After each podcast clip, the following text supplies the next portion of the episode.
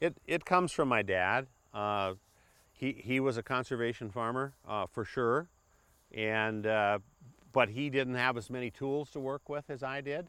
Uh, and you know, I'll, I'll just give you a, a prime example. Uh, herbicides have shaped what we're able to do with reducing tillage.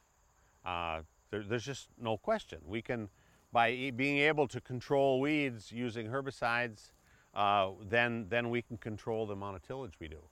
Now, the the advent of cover crops into agriculture is helping us um, possibly reduce the use of herbicides uh, and using plant competition to that will go a certain distance for that.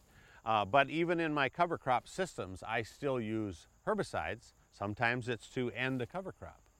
Uh, sometimes it's to put down a residual for uh, to have a clean crop through the growing season. But yes, I do I do use herbicides, but in a very healthy soil, I, I believe the soil has the capacity to to uh,